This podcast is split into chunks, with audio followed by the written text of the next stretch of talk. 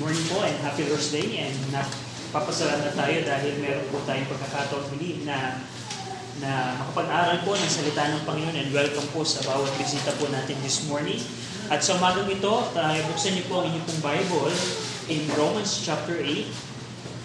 In book in the book of Romans, Romans chapter 8. Now, ang, ang Romans chapter 8 po ay nakita na natin bilang review po ng ating pag-aaral na sa isang Kristiyano na nanampalataya sa Panginoong Kristo, wala na tayong condemnation because nabayaran na yung ating mga kasalanan. We see na the, the ransom is, was paid already by the Lord Jesus Christ. At dahil doon, wala na tayong condemnation which is the past deliverance. Yung nakalipas na pagsagip sa atin ng Panginoon mula sa ating mga kasalanan. And we see din po na sa Romans chapter 8 na ang isang mananampalatay ligtas na din sa hinaharap in terms of the redemption of our body. Ibig sabihin, darating po yung panahon na tayo ililigtas ng Panginoon from the presence of sin. At sa ating pong panahon, nakita natin po last week na sa pamagitan po ng Diyos na banal na Espiritu na nasa bawat mananampalataya ay meron tayong kapangyarihan na mamortify or patayin or paslangin ang, ang gusto po ng ating laman. Kung tayo lamang ay sa pang-araw-araw ay lalakad ayon sa gustuhan po ng banal na Espiritu, doon tayo magtatagumpay laban po sa ating laman. We see that po. And nakita natin last week na sa bawat tao po na merong banal na Espiritu po sa kanila, dahil tandaan po ninyo, hindi po lahat ng tao ay anak ng Diyos, at hindi din po lahat ng tao ay merong Diyos na banal na Espiritu nananahan po sa Kanya. Ang sabi po ng salita ng Panginoon, ang sino mang pong mananampalataya sa Panginoong Kristo, tatalikod sa kanyang mga kasalanan at mananampalataya sa Panginoong Kristo bilang Panginoon at tagapagligtas, sa araw po na yon, bumababa po ang Diyos ng banal na Espiritu sa ating panahon at yun po'y mananahan sa bawat sa mga sa isang taong ligtas. At yun po ang selyo the seal ng pangako ng Panginoon po sa atin. Kung pag-aaralan niyo po ang Ephesians chapter 1, kung paano po nung dating panahon, yung mga hari ay may selyo na sa kanilang singsing upang selyuhan yung isang document upang patunayan na ito'y pangako. It's a down payment. In other words, ang banal na Espiritu po ang kasiguraduhan na ibinigay ng Panginoon sa bawat Kristiyano na sila nga ay anak ng Panginoon. Kaya makikita natin po in Romans chapter 8, tingnan niyo po in your, in your Bible, verse number 16, The Spirit itself beareth witness with our spirit that we are the children of God. And we are the children of God. Tulad na nabanggit ko po sa inyo, hindi po lahat ng tao ay anak ng Panginoon. Kinakailangan po sa umagang ito, kung hindi ka paligtas, kailangan mong ipanganak ng muli. Tandaan niyo po, meron pong dalawang klase po ng kapanganakan. Yung kapanganakan mula sa tubig, that's the physical birth, at meron pong tinatawag na kapanganakan sa pamagitan ng Espiritu. That's, that yan po ay tinuro ng Panginoon kay Nicodemus in John chapter 3. At tandaan niyo po, kung ikaw ay hindi pinanganak ng muli, darating ang panahon na hihilingin mong hindi ka na ipinanganak kung ikaw ay magsasuffer sa lake of fire. Ang isang tao na hindi po ipinanganak ng muli, darating yung panahon, mayroong panahon na hihilingin mo na lamang na never ka na sanang ipinanganak. Kaya nga kailangan mong ipinanganak ng muli. Ipanganak ng muli. At dito po natin makikita kung ikaw sa umaga ito ay mananampalataya na at ikaw ay meron ng kapanganakang muli. Ang sabi ng ni Apostol Pablo, doon natin makikita na tayo nga ay mga anak ng Diyos. Verse number 16, we are the children of God. Tandaan niyo po, tulad ng nakita natin last hindi po lahat ng tao sa mundo ito ay anak ng Diyos. Dahil kung lahat ng tao po ay anak ng Diyos, hindi na lahat sana ay gumagawa ng kalooban ng Panginoon. But we look sa ating pong panahon, lahat po ng tao, they don't want ang kalooban ng Panginoon. Now, verse number 16 tells na kung ang isang tao ay merong banal na espiritu, sila nga ang mga anak ng Diyos. And in verse 17, tingnan niyo po sa inyong mga Bible, verse number 17, And if children, kung mga anak, then heirs. Heirs po is tagapagmana. Tagapagmana. heirs of God and joint heirs with Christ. Now, dito natin makikita sa pagiging anak po ng Diyos, kung ikaw ay anak ng Diyos sa umagang ito, nakita na natin ang ibig sabihin yan, hindi lamang anak ka, kundi ikaw din ay tagapagmana. If you are a child of God this morning, you're not only a child of God, you, all, you are also a heirs. Heirs of God. Now, ang ibig sabihin po ng heirs is, kung, kung, kung alam, alam natin po na karaniwan sa, sa, sa tradisyon, yung panganay po ang laging tagapagmana. Pero sa Bible, nilinaw po dito, hindi yung panganay lamang, kundi ang bawat anak ng Panginoon ay tagapagmana ng Diyos. Now, titingnan natin, ano ba yung mana dito na tinutukoy? But tingnan niyo po in verse number 15, nakita natin last week na we receive the spirit of adoption. Hindi tayo tunay na anak ng Panginoon because sabi ng Bible, tayo po ay anak ni Adam or anak tayo ng Diablo. John 8:44, we are we were children of disobedience, Ephesians chapter 2 verse 2. We, we ang isang tao pong mananampalataya, hindi siya legitimate anak, pero can be adopted. That's the reason why we receive the spirit of adoption. We receive the spirit of adoption. Kumbaga, anong Tagalog sa adoption? Um, inampon. Inampon tayo. Kung paano dati tayo nasa pamilya ng Diablo, at ang kagustuhan natin ay ginaang ang kagustuhan ng tatay natin, Diablo, ang sinusunod natin, kapag ikaw ay na-born again, ikaw ay magiging adopted child of God. You will become adopted child of God. At hindi lamang child, sabi ni Pablo, and if children, then heirs. Hindi ka lamang anak, kundi ikaw ay tagapagmana. Can you imagine that? Na ikaw halimbawa, musmusing, mahirap, na walang pakialam ang mundo sa iyo, pero nakita ka ng Panginoon at ginawa kang bahagi ng pamilya ng hari. That's a blessing po. Tandaan niyo po, at pag-aaralan natin ngayong umaga, ano ibig sabihin ng pagiging joint heirs with Christ? We see here na if children, you become heirs or inheritor. Inheritor. And not only that, one thing na makikita niyo in verse 17, then heirs, heirs of God, and joint heirs with Christ. Kapwang tagapagmana kasama si Kristo. Kapwang tagapagmana kasama si Kristo. Now, ano pong ibig sabihin nito? Now, pag-aaralan natin, ano ba yung ibig sabihin ng pagiging joint heirs with Christ? Dahil po, nakakalungkot po sa ating pong panahon, sa, mga, sa ating mga Kristiyano, we don't focus yung ating kalalagayan ng tagapagmana kasama ang Panginoon Kristo. Maraming pagkakataon na kapag kami problema na dumating sa ating panahon, may suliranin, nakokot out tayo, na yung dapat yung attention natin ay nakalaga sa mga bagay na makalangit, inilalaan natin yung ating affection, yung ating paningin sa mga bagay ng mundo ito. And titingnan natin, ano ba yung ibig sabihin? Ano yung ibig sabihin ng joint heir with Christ? Tingnan natin, sino ba yung tinawag ng Bible na joint heir with Christ? Sino ba yung mga tao yun? Sila yung mga lowly sinners. Tayo po yun. We are lowly sinners. We are unclean. We are condemned. We are coarse, cursed, sinumpa. We are rebels. We are outcasts. We are headed to the damnation in the lake of fire. That's who we are. Tayo yung tinawag ng Bible na maging kapwang tagapagmana kasama si Kristo. Can you imagine, sino ba tayo? Wala tayong may pagmamalaki. Alam niyo po, mga, mga kaibigan, tayo po'y nararapat itapon ng Panginoon sa dagat-dagatang apoy. Dahil tandaan niyo po, ang Diyos po na nasa kalangitan sa umagang ito, He is in heaven. He is God of the universe. And He is a righteous and holy judge of this universe. Tandaan niyo po, bawat kasalanan, dahil ang kasalanan ito'y paglabag sa utos ng Panginoon, sa bawat kasalanan ginagawa mo sa mundo ito, never hahayaan ng Panginoon hindi mo yung pagbabayaran. Kaya po ang tao ay tutungo po sa dagat-dagatang apoy na walang hanggan dahil sa yun katuwiran at hustisya po ng Diyos.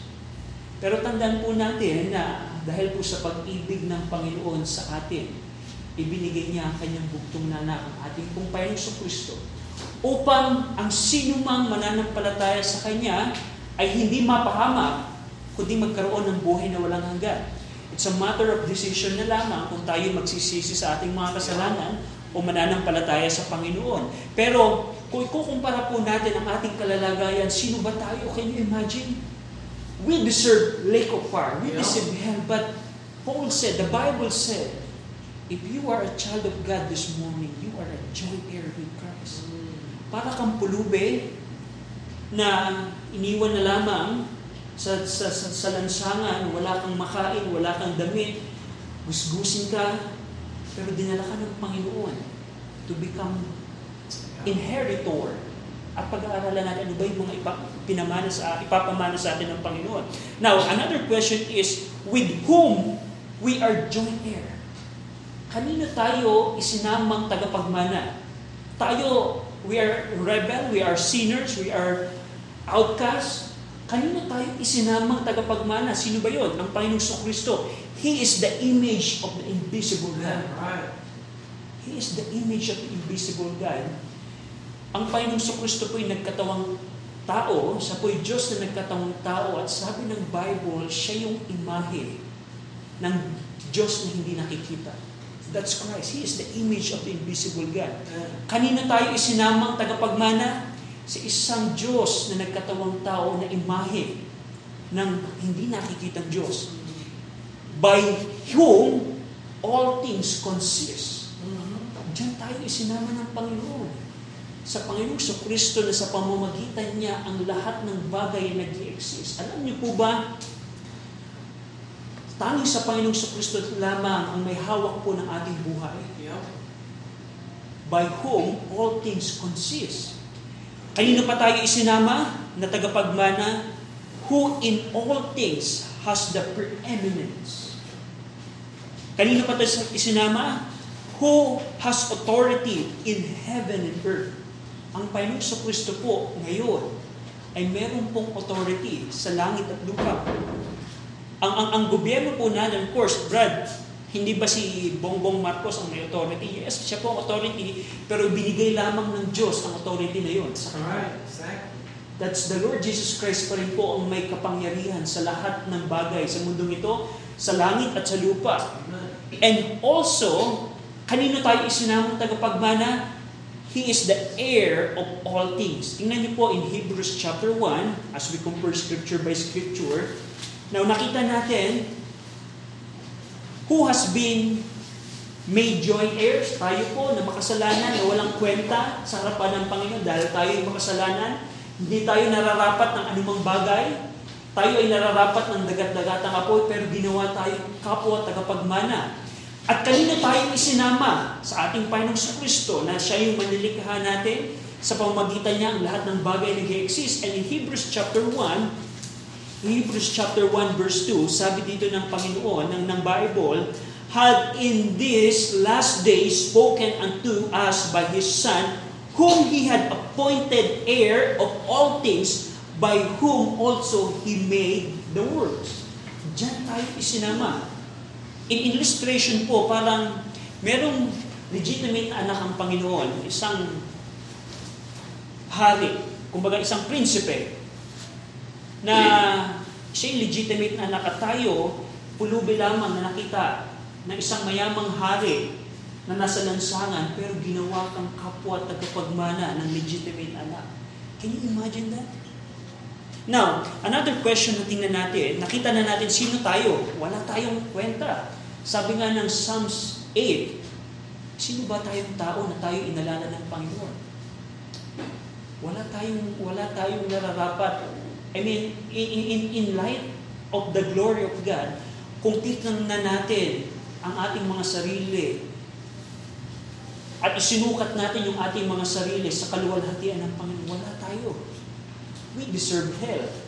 Pero ginawa tayong joint heir. If you're a believer this morning, if you are a believer this morning, at nakita natin, kanino tayo sinama? Sa Panginoong Heso Kristo.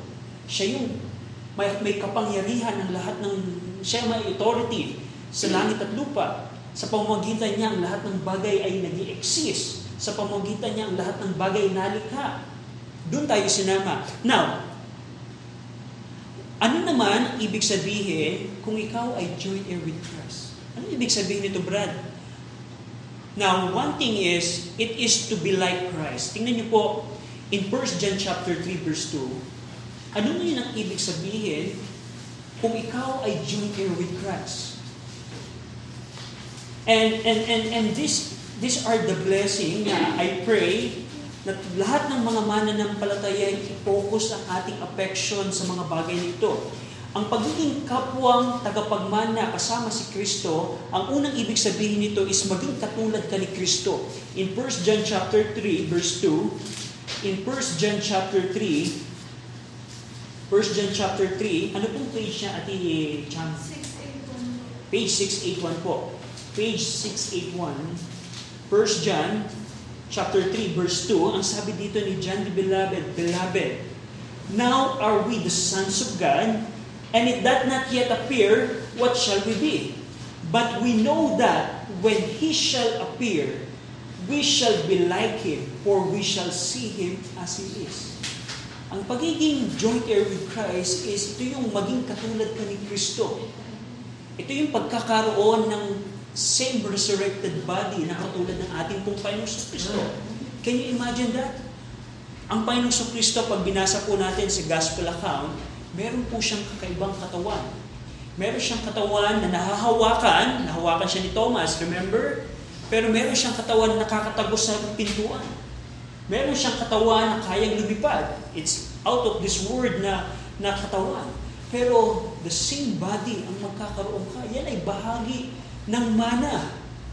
Kung paano ang, ang, ang, ang katawan ng Panginoon Kristo, the same body, we shall be like Him. And that's being a joint heir with Christ. Ano pa po? In, to, ang, ang pagiging joint heirs, ano yung kinukonsis nito? Una is to be like Christ. Pangalawa is to have an immortal, incorruptible body like Christ. Tingnan niyo po in, in, in 1 Corinthians chapter 15, in 1 Corinthians chapter 15, in 1 Corinthians chapter 15, verse number 53 to 54. 1 Corinthians 15, 1 Corinthians chapter 15, verse 53 to 54. At ichama ng page po. 642. 642. 1 Corinthians 15, verse 53 to 54.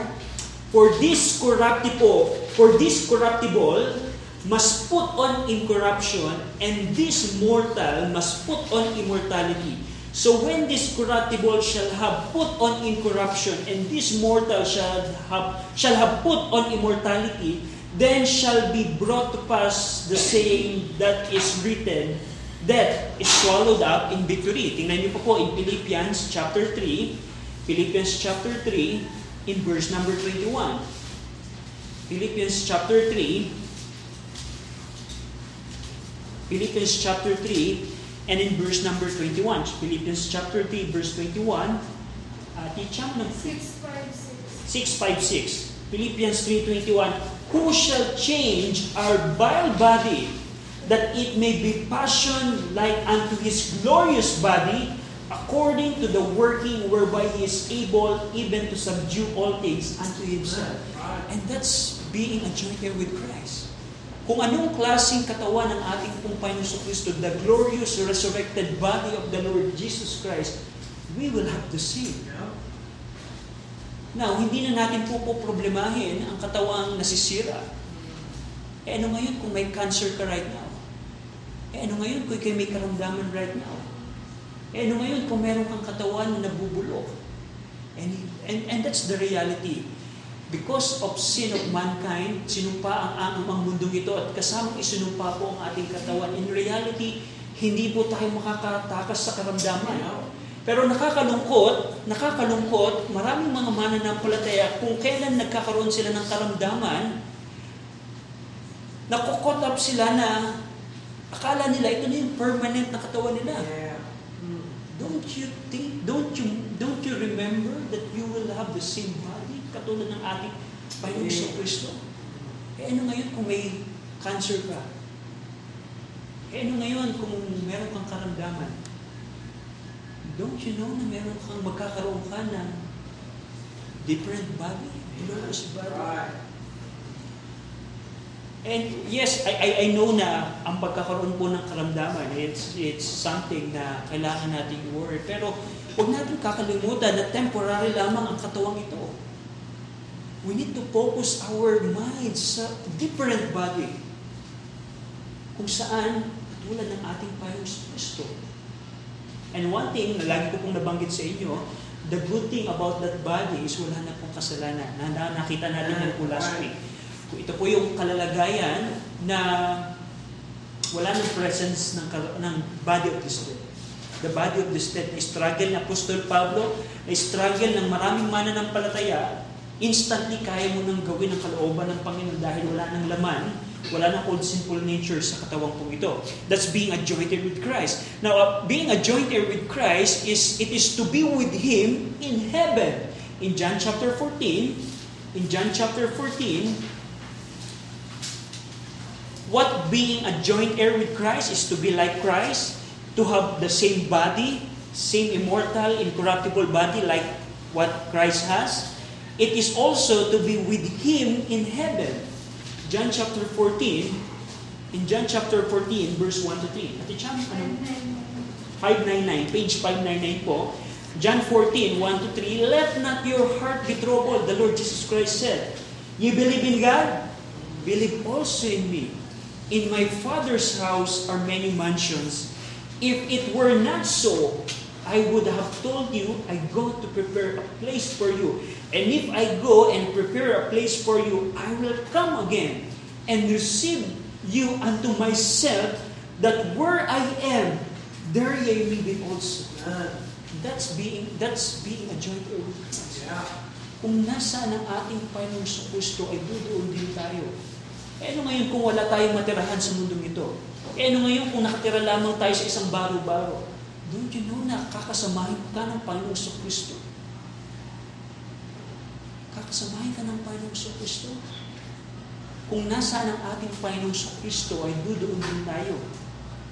It's a picture po ng Jewish wedding. Kung pag-aaralan yung Jewish wedding, yung, yung lalaking uh, groom ay magpe-prepare ng place sa kanyang bride at susunduin niya ang bride at dadalhin siya sa tahanan ng kanyang tatay. It's the same thing po sa mga mananampalataya. And we're waiting for our for the Lord Jesus Christ. At kung sasaan ang ating Panginoon sa Kristo, doon din tayo. Can you imagine that? Lord of Lord, King of Kings, ay makakasama natin. That's being a joint heir with Christ. Also, in 2 Timothy chapter 2, verse 11 to 12, it is also being a joint heir with Christ, it is also to rule and reign with Him. 2 Timothy chapter 2, 2 Timothy chapter 2, 2 Timothy 664. 2 Timothy, page 664, 2 Timothy chapter 2, verse 11 to 12. May request na basahin natin ng sabay-sabay. 2 Timothy chapter 2, verse 11 to 12. Ready? Read. It is a faithful saying, for if we be dead with him, we shall also live with him. Suffer, we shall also reign with him.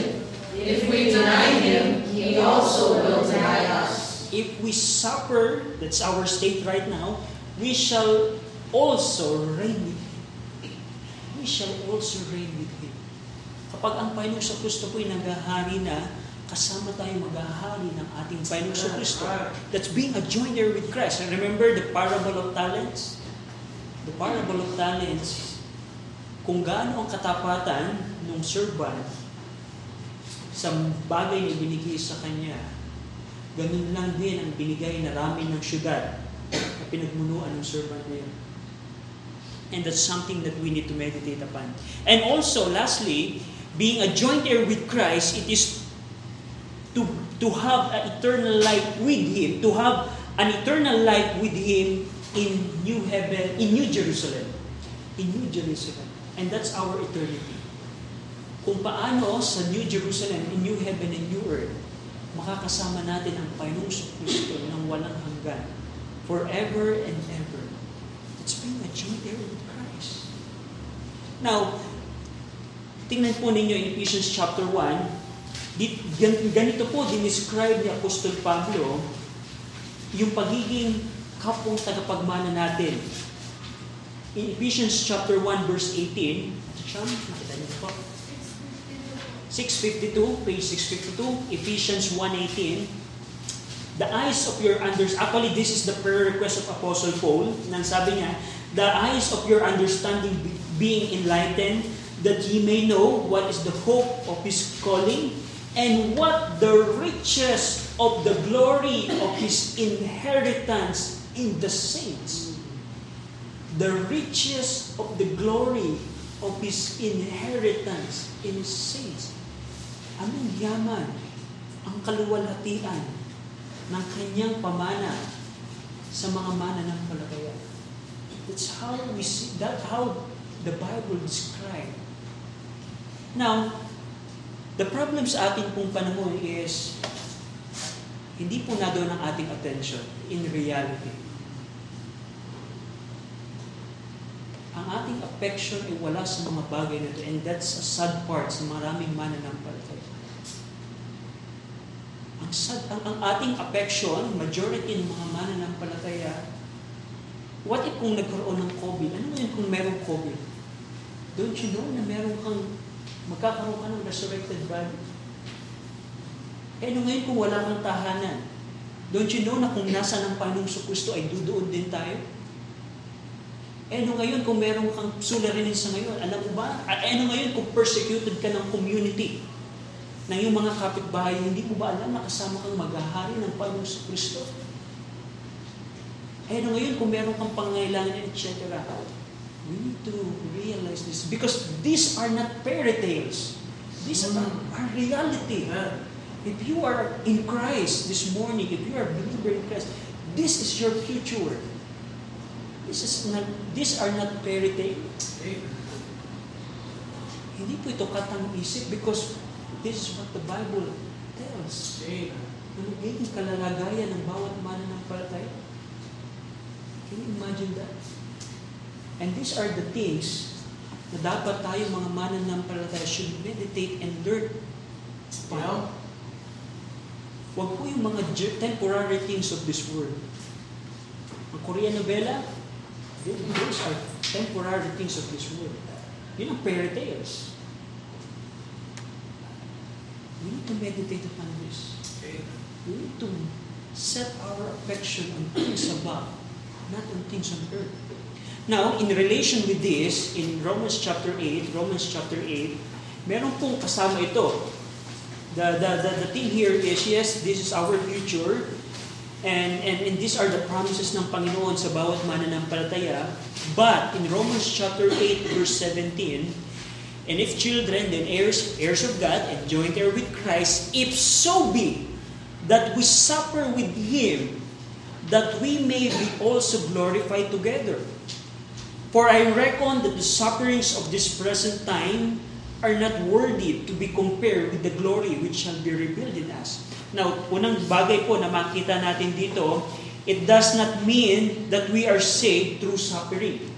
Hindi po ibig sabihin na ang tao po'y maliligtas o naliligtas kung siya ay magkakaroon ng endurance sa suffering. Never po. We know na ang kaligtasan po'y sa pamamagitan lamang repentance toward God and faith toward our Lord Jesus Christ. We know that it would not be a, a word salvation. Pero dito po makikita natin na ang suffering po ay part ng Christian life. Yan po ay bahagi ng buhay kristyano.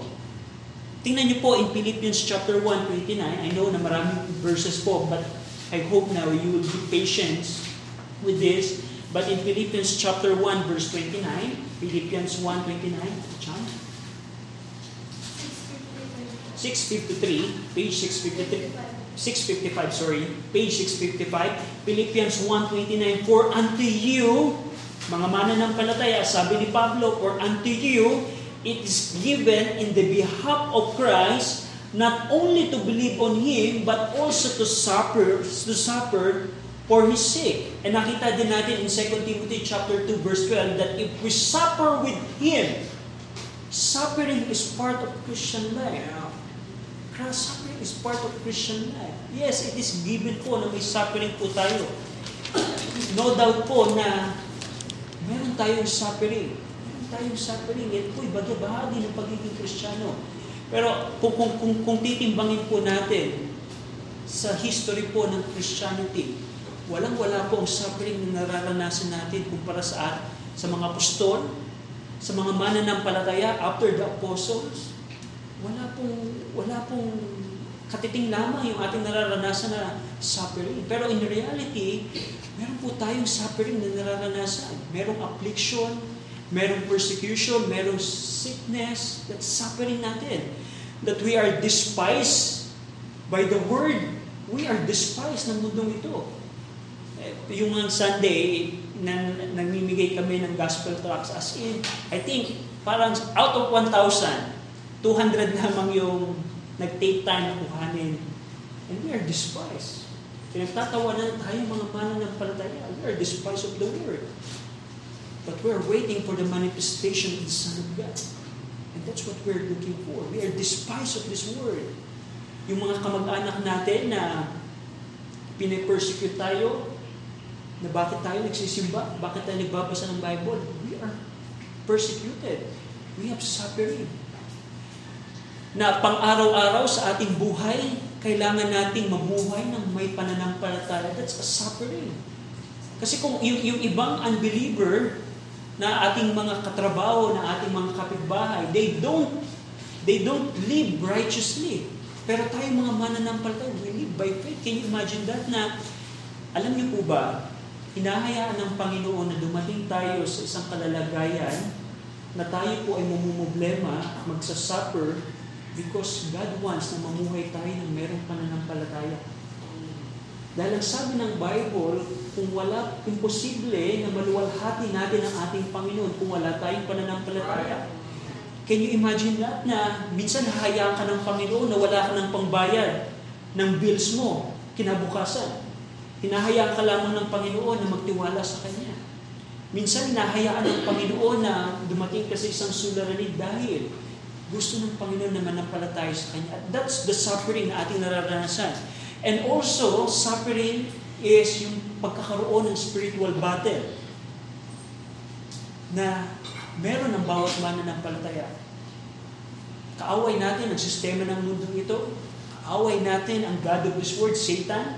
Kaaway natin yung ating laman. That's the suffering na nararanasan natin. That's part of being Christian. We have suffering na naranasan. Pero sabi dito ni Pablo, if so be that we suffer with Him, that we may be also glorified together. That's the promise. Hindi lamang sabi ni Pablo sa mga mananampalataya at Philippi, hindi lamang ibinigay ng Panginoon sa inyo na manampalataya tayo sa Kanya, ibinigay din ang suffering sa atin. That's given po. So, mga mananampalataya, huwag na po kayo magtaka kung merong suffering. That's default. Uh, na, na, that's given. Kailangan lang nating tingnan how we will respond sa suffering. Because sabi ni Pablo, tingnan niyo po in verse 18, For I reckon, or for I think, or I judge, or I conclude that the suffering of this present time, ano yung mga suffering? Pangangailangan, karamdaman, persecution, affliction, despising of the word, everything, sabi ni Pablo, the suffering of this present time are not worthy to be compared with the glory which shall be revealed in us. Not worthy to be compared with the glory. Hindi pwedeng kumpara sa kaluwalhatiang i-reveal sa atin. Ano ano yung context nito? Being a joint heir with Christ. Hindi may kukumpara.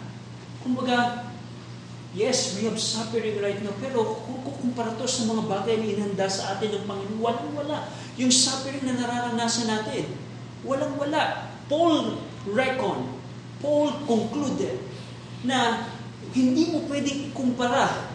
You cannot compare yung mga suffering na nararanasan mo sa mga bagay na inanda ng Panginoon sa isang mananampalataya. Pero bakit minsan mas higit na itinataas natin sa ating pang-araw na araw na buhay ang mga suffering nito? Hindi na tayo nakakalakad sa buhay na dapat nating lakaran dahil we are so much affected ng suffering nito. Tingnan niyo po in 2 Corinthians 4.17, 2 Corinthians chapter 14, bakit nabanggit ni Pablo you cannot compare? You cannot compare the suffering of this present time sa kaluwalhatiang nilinda sa atin ng Panginoon. In 2 Corinthians chapter 4.17, Ticham?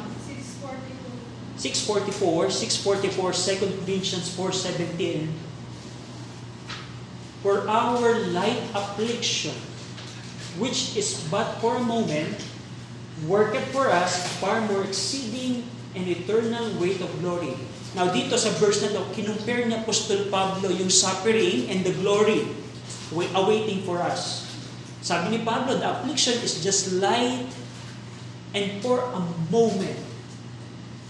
Napakagaan lamang at panandalian lamang ang suffering na nararanasan natin.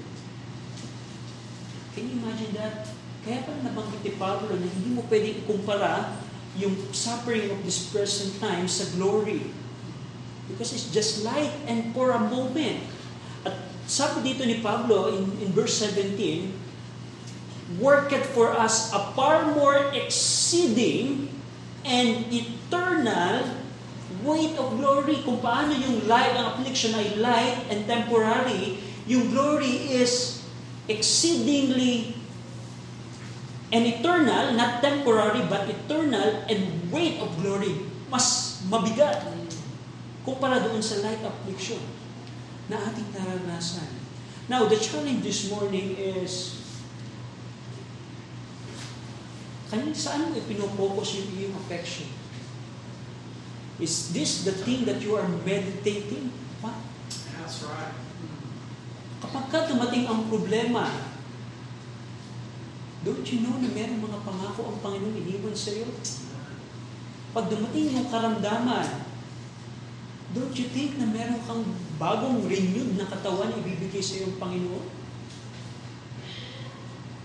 Don't you think na yung mga nararanasan mong pagsubok, yung persecution, yung suffering, affliction na naranasan mo, na yung mundong ito, hindi tayo, i-chipwera lang tayo, don't you know na yun ay hindi mo pwedeng kumpara sa kaluwalhati ang nihanda ng Panginoon sa iyo. We need to focus our mind and affection sa mga bagay nito. Because this is your future if you are a believer ng Panginoon. These are the promises na ibinigay ng Panginoon. At huwag nating tandaan niyo po, especially sa mga kabataan, ito po ang mga bagay na bigyan natin ng higit attention. Hindi po ang mga temporary things of this world. Ang Korean novela, ang mga palabas po sa telebisyon, yan po ay mga walang kwenta compare sa mga bagay po na ito. Right. Those are fables. These are not fairy tale. This is the reality. Right. ng, na, ng isang tao na kay Kristo. Na kay Kristo. And this is the blessing. And this also something na kailangan nating lumago at matutunan. Bilang mga mananampalataya, hindi lamang set natin yung ating affection sa mga pangakong ito na pwede natin itong panghawakan. Ito po yung mga bagay na pwede nating panghawakan. Pwede yung panghawakan na kahit tayo ay walang kwenta, tayo ay kasamang ginawang tagapagmana, kasama ang ating Panginoon Kristo. And another thing, another challenge po sa ating umagang sa umagang ito, kailangan natin pag-aralan yung mga bagay nito. Yeah. Kasi yung mga bagay na dapat nating pag-aralan, ano ibig sabihin ng pagiging joint heir with Christ? Ano ba yung ibig sabihin ng pagiging, pagkakaroon ng ating resurrected body and many things na kailangan nating pag-aralan? Focus natin yung ating lakas at effort sa mga bagay na ito dahil ito po ang iyong future. This is your future kung ikaw ay mananampalataya sa Panginoon. At sa mga bisita natin, kung wala ka sa ating Panginoong Kristo sa umagang ito, kung wala ka, yung, yung nabanggit natin kanina na anak ng Panginoon, kung hindi ka pa ipinanganganak ng muli, tandaan niyo po, Kung never mong naranasan ipinganak ng muli, ito pong mga bagay na to ay hindi mo mararanasan. Mararanasan mo ang pustisya at galit ng Panginoon sa dagat-dagatang apoy. At doon mo masasabi at doon mo hihilingin na sana hindi ka na lang pinanganak ng. Dahil ang isang taong hindi pinanganak ng muli, darating yung araw na hihilingin mong hindi ka na sana ipinanganak ng iyong mga magulang. Kailangan mong magsisi sa iyong mga kasalanan at sampalataya ng ating Panginoon sa Kristo bilang Panginoon at tagapagligtas. Shall we pray? Manaming Diyos po, salamat Ama, kami we acknowledge na wala kaming kwenta, wala kaming may pagmamalaki, wala kami, wala kami sa harapan po ninyo. Pero dahil po sa amin pong Panginoong Kristo, dahil po sa kanyang sa inyong pong pag-ibig po sa amin, kami Panginoon ay binilang po ninyo ng inyong pong mga anak. Hindi lamang po mga anak, kami Panginoon, itinawag po ninyo tagapagmana kasama ang aming Panginoong sa Kristo. We acknowledge, Ama, ito po'y patunay ng kabutihan po ninyo sa amin. Salamat po, Ama, at pinupuri namin kayo sa mga pangako pong ito. At I pray na bilang mga mananampalataya, tulungan niyo po kami na sa pamagitan ng mga pangakong ito, kami ay maglingkod po sa inyo sa lupang ito ng merong katapatan. Tulungan niyo kami sa gitna ng mga pagsubok at ng mga suliranin na i-focus namin ang aming perfection on things na ito, hindi po sa mga bagay ng mundo pong aming ginagalaw. We pray din naman at tulungan niyo kami kung meron po sa aming kalagitnaan na wala pa sa Panginoon sa Kristo. Kayo po ang mag-convict, ang banal na Espiritu ang mag-convict at mag-reprove ng kanyang pong mga kasalanan upang siya ay dumating sa saving knowledge ng aming Panginoon sa Kristo. We praise you and thank you in Jesus' name we pray. Amen.